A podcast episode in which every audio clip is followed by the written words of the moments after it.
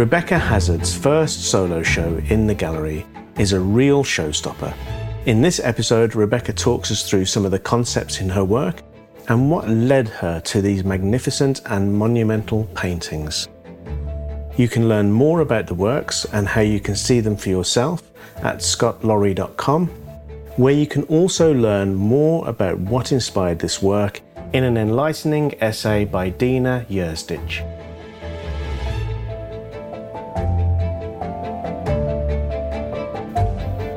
Rebecca, thanks for joining us on this episode.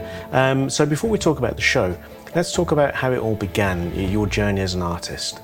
Um, so I would say it began really in high school. I guess as a child, I was always tinkering around and making things or doing paper constructions, but I never really thought anything of it. And then um, I had this amazing high school with some awesome teachers who had just incredible knowledge, and I was really fortunate that there was lots of resources. So I was able to do like oil painting and um, design, all this art history, um, and I kind of found my love there, I guess. And I was um, really experimenting and messing around because as much as there is the curriculum, they gave space for you to play alongside of that.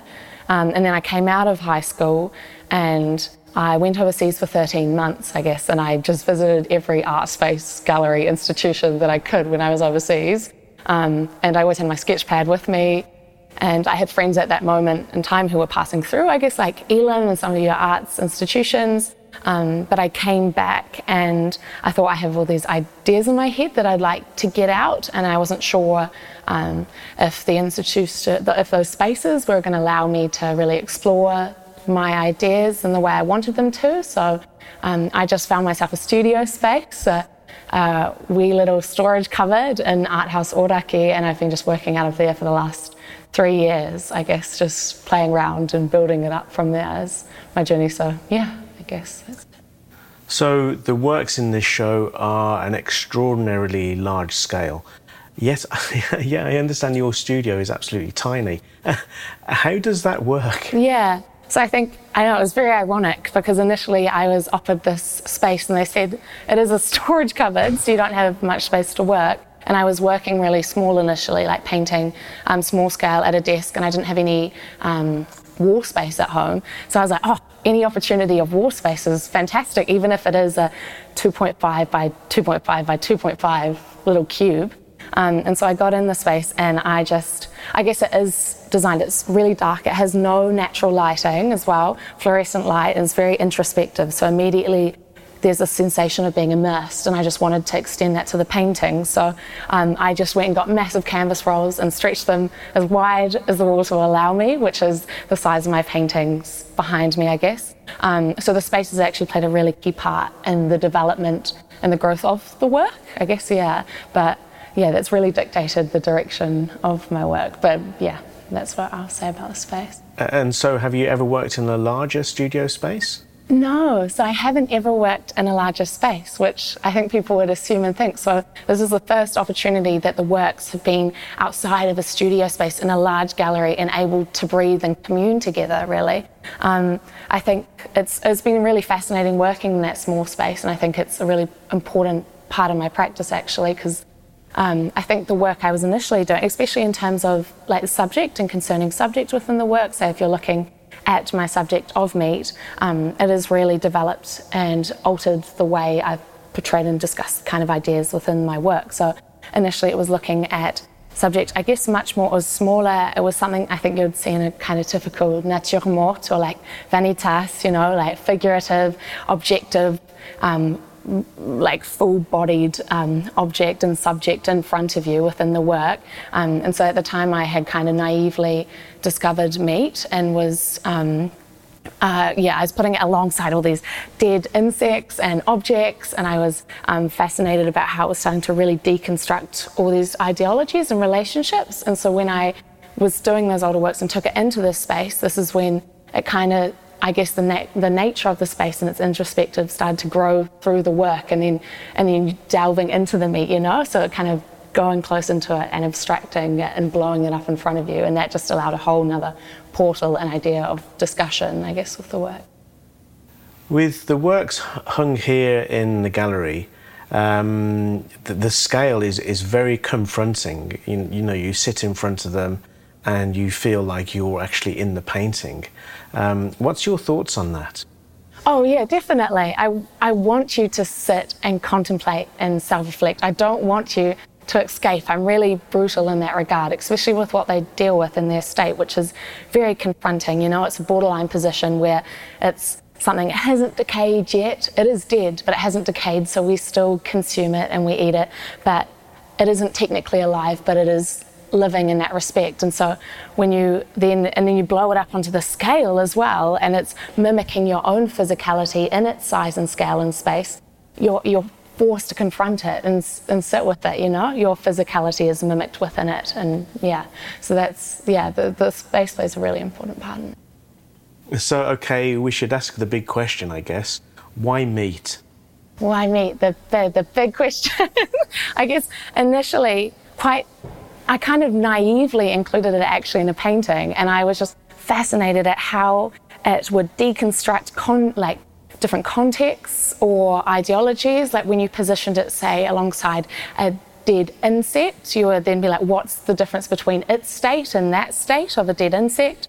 Um, or alongside medals, and then you're deconstructing like these honorary systems and value systems. Um, it was just so fueled within itself. I just kind of became fascinated um, and then I started kind of delving into it more, I guess, with ontological intrigue and its um, state of being, where is that borderline kind of very abject position.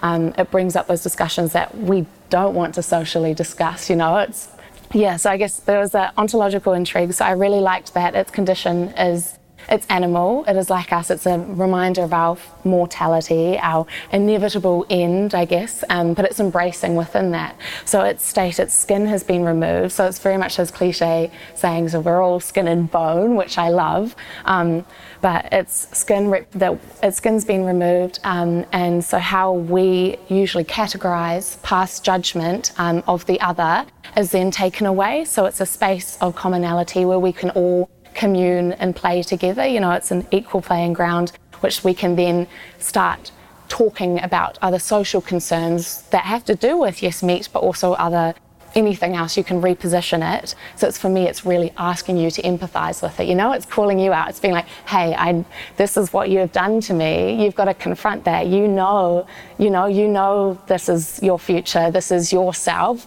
So, but it's asking you to remove the idea of yourself and you let your ego die and go, so you can sit with it and then go from that. You know, to have conversation together. Um, so I guess that was my that's been that's the base of my discussion and what I'm really interested in. Um, and then you can start really looking at um, any kind of other context, I guess. So the work that was the initial with some of them, your meat mounds, like your um, primordial goddess or um, the seeing itself, the works within these shows, they're the choreographed meat mounds that are just reflective, meditative, and sitting in that state. Um, and then you have some of the other works within the show, um, which you start to experiment with, even just the flesh on flesh as well. Um, so I, that was something that's really interesting. So I'm in my studio and I just wanted to understand, I was like, I'm trying to understand well, what it is to be alive, you know, to be, to exist at a basic state uh, through something which is so constructed as well.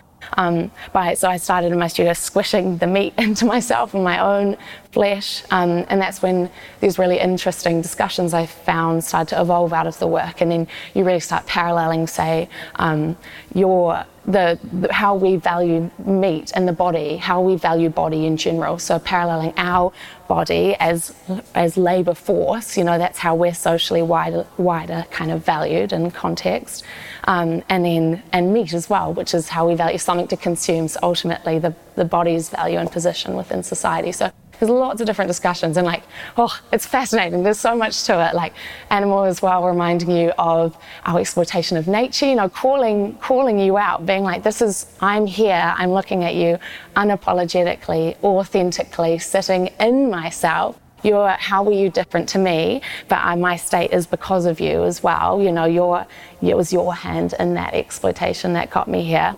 Um, but at, even though it seems like it's very confronting as well. And I think it is for a lot of the viewers. At the end of the day, it's going, I know, you know, I know that this is this is a truth, a common truth that we all have to sit with. So it's trying to actually embrace you, you know, in a motherly way. And that's what the title is, you know. It's like, honey, honey, I'm here for you. Honey, yes, we're caving, I'm caving in, you're caving in. But like let's sit here and talk about it because you know we can't progress and concern anything else. Yeah. So my value systems, I guess my moral and value systems at the end of the day. So can you talk a little about the title of the show and how that came about? Yeah, sure. Um, so the title of the show is Honey, You're Caving In. Um, my main concern with the title is that I wanted people to humanize and also empathize the work and the paintings because um, especially, and I guess initially a lot of people through media, they see it on their screens and they assume it's hyper realist and they see that it is meat. And so they have a lot of assumptions about the work, um, and especially because it's so strongly connotative as well as a subject socially. Um, and so I wanted to try deconstruct, and I don't want to reassure people's assumption of that. Um, so through the title, it was either they can get a sense of it, like it, because it's very sensual, the show as well. It's about sense and embrace and being together. So the honey you're caving in, honey, it normally it's been directed to me usually from someone who's older than me, you know, so it's kind of wise words that are trying to trying to cuddle you in and envelop you. Um, but then also there's that kind of that angst and that existential caving in and dread that the meat and its subject deals with. Um, which I acknowledge, but there's still hope, I think, within that saying, you know, honey, you're caving, but that's okay, you know, especially I think in our context and wider like social context and COVID times. You kind of need, you know, need that communion. Um, but then also, I guess for some, it seems a little removed as well. And I love that space of uncertainty. I just want people to question as well. So if they come and they're like, I don't get it, I'm like, that's perfect because I want you to come and not have assumptions about it. Because when you experience them in person, it's so important to, they're so truly more abstract, you know? Um, yeah, yeah. So many of the paintings and the works in the gallery here are of, of meat, obviously. But there are some amazing works here where you've included human flesh and body parts, um, such as the work behind you. Can you talk about that a little? Um, so, with the piece, I will feed and clothe you, that is in the show. Um, initially, that was quite, uh, I guess, a naive investigation into purely meat sitting on top of our own flesh and body, um, so without that outer skin being removed. Um, so, it was me in my studio. rolling around on the ground, filming myself, putting the meat on top of me, and trying to understand really how that sits on top of each other. And um, this image kind of came in my head, and um, my works at the base of the day, before I construct them, I have a sense of what I want about them. So it's a compositional um, construction. So I knew that it was going to be really intense work having something that's suggestive of the breast. Um, and then the meat in the mid- uh, middle, which could be like all, kind of organal, like organs, heart. Um, and so, I, but I don't want to as well necessarily, I don't want to scare anyone away from having a conversation with that work. So um, it's cropped in a really specific way where it's um, quite abstracted so you can still receive and have a conversation with it and it's not so literal that you can fully get what it is at this, like from surface value. Um, but the main, it was a very simple investigation into flesh, sitting on top of flesh, to start having those discussions about wider context and um, I guess objectification and um, othering as well. So it's not recognizable necessarily with um, any form of identity and sex, but just our self, because the meat is in a position of something we have othered. We have othered socially, you know, and that's a lot of people's reaction when they come into the space. They are so taken aback from it and thrown from it. And I wanted to put it on yourself and be like, the, you know, what is the difference in the separation? And really also just reflect once again our value system socially, like our, our body is just you know that's what that's how we're objectively valued as as labour force, as labour force, and meat is in very much the same position as well. Um, but it's also this whole I don't know reflection of actually it's nurturing. At the end of the day, it is it is food. I know people don't consume it, but it is this whole life cyclical process as well that's going on in it. So there's lots of different threads of discussion within the work, but I don't want to give it to you, and that's why I treat and compose as well. so okay, let's let's talk about technique a moment. I think many people will be interested in, in your technique and the techniques you've used in these works and maybe how that has developed over time. Um, can you tell me a little about that? So, in terms of uh, my technique and the creation of the work, um, I think you can even see its evolution within the show actually from one of the first pieces in my Meat Mound series, which is seeing itself um, near the back wall that piece is very, that was one of the first ones I did at a large scale, coming from working smaller, so working at a 30 by 30 centimetre and then up into a 2.5 metre. Um, so you can kind of see my, there's a degree of natural neuroticism and obsession with detail, um, and I just get lost in the work. And so I want as well people to experience when they come in and experience it physically. I want them to step up close um, and imagine as well actually the creation of it, because at the end of the day, it's actually it's very loose. Um, so people assume there's a like a, a realism or a hyperrealism within that, but I kind of within my technique also want to deconstruct the idea of categorization, which the meat and abjection deals with in itself. Um, in terms of, I think if we look at the piece, say, Dancing in the Wind, um, that shows you more, it's a later stage of how my work has recently progressed. So it's a lot more fluid, a lot more loose a lot more visible and um, kind of broader, broader strokes. So uh, they need to be experienced in person to be able to see that. So, um, and then there's a lot more color play as well. So the meat starts really evolving into its own self and its own thing, and it doesn't con- concern the idea of subject. So when the works are constructed, I do um, reference meat, say for that base layer. It's my map, I say, to lay out, to lay the bricks in front of me. Um, and then so I have that subject initially to reference, and then I let go of any of that, and you just listen to the work and you play with color and you let it evolve, and it becomes really sensual and visceral within, and you know, things ooze, and there's that, there's my own desire for what I want the work to be, and um, just having a conversation with the work, but it doesn't it steps away from concerning itself with subject or context or anything. Um, and then that's when there's a lot more play, which I'm really excited with in the future, how the colours are going to kind of pop and it starts to abstract and you start to kind of even fall in more to these abstract forms and meats and undulating kind of, I don't know, lovely landscapes. Um, but yeah, it's really interesting. But I think the work as well, that's something technically I, I'm not concerned with like meat as a subject, which I think would seem ironic since they're all meat paintings. Um, but I'm actually, it's not something I'm interested in at all. And because and within itself as well, it's like the meat in terms of discussion is saying to you, um, hey, let's stop othering, you know, let's stop othering, I'm trying to embrace you. So I almost want to do that within my technique as well in terms of deconstructing how people can potentially categorize it, which is a big part of experiencing it in person, you know, and for me, but also that's just my experience with the process, which is very loose and abstract. And I know when you, that's a thing when you stand back and experience the work, it's so different to being up close. Um, and but the, yeah, this, I don't know, technically it's just, it's slowly starting to melt into these really bizarre forms. I don't know. So the Scott Lawrie Gallery has moved from Ponsonby to Mount Eden, and this is the first main show in the new gallery space here. And it looks fantastic. Um, how do you feel about the curation and the space here?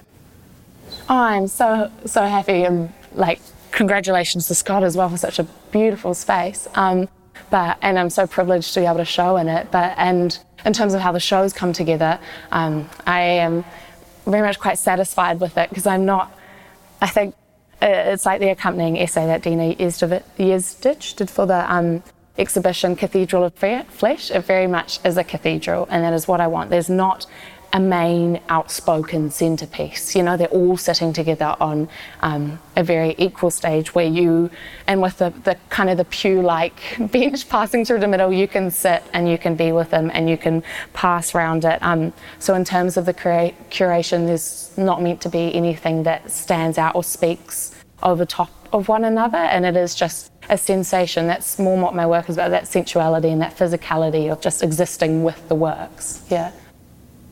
One notable thing here is that none of the works in this show are stretched or framed in any way. Um, they hang from steel eyelets um, from the wall. In, some ways, it reminds me, not to be too gruesome, but in some ways, it reminds me of um, meat carcasses hanging in butchers. Um, it's very confronting. It is. Is that a key part of the narrative here? Oh, it's very much on purpose. I um, the works don't want to please you. They don't want to be stretched. They don't want to have a glass in front of them or be framed. Um, you've really got to respect the, the skin, you know, and the body of the canvas itself. And so I love also the regularities in the canvas. So you'll see that there's the odd piece that even actually I've left a wrinkle in also. Like there's the piece um, I will feed and clothe you, and you'll see on the left kind of suggestive nipple bit that there is um, wrinkles in the canvas as well. So I love, I don't want them to be um, confined or rigid. They want to play, they want to move in, around in space with you, and they have the potential for that. Um, so I like that.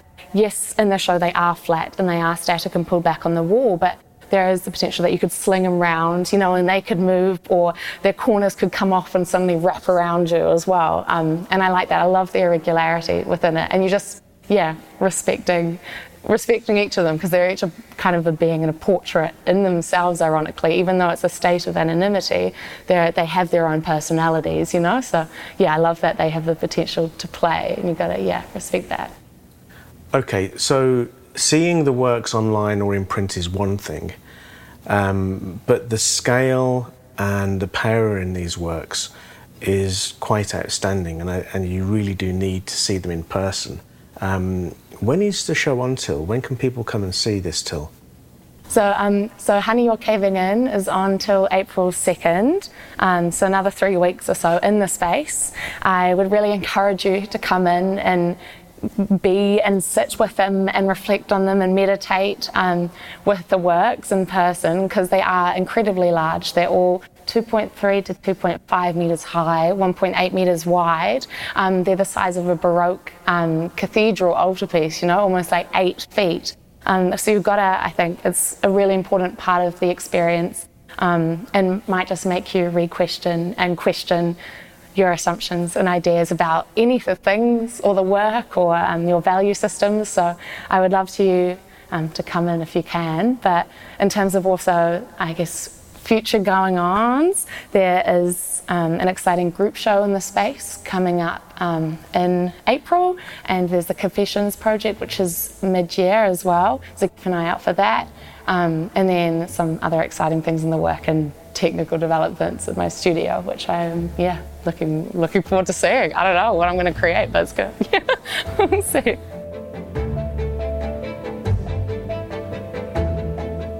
I'd like to thank Rebecca Hazard for taking the time to speak with us in this episode, and be sure to subscribe to future episodes wherever you get your podcasts, and find out more about the Scott Lawrie Gallery at scottlawrie.com.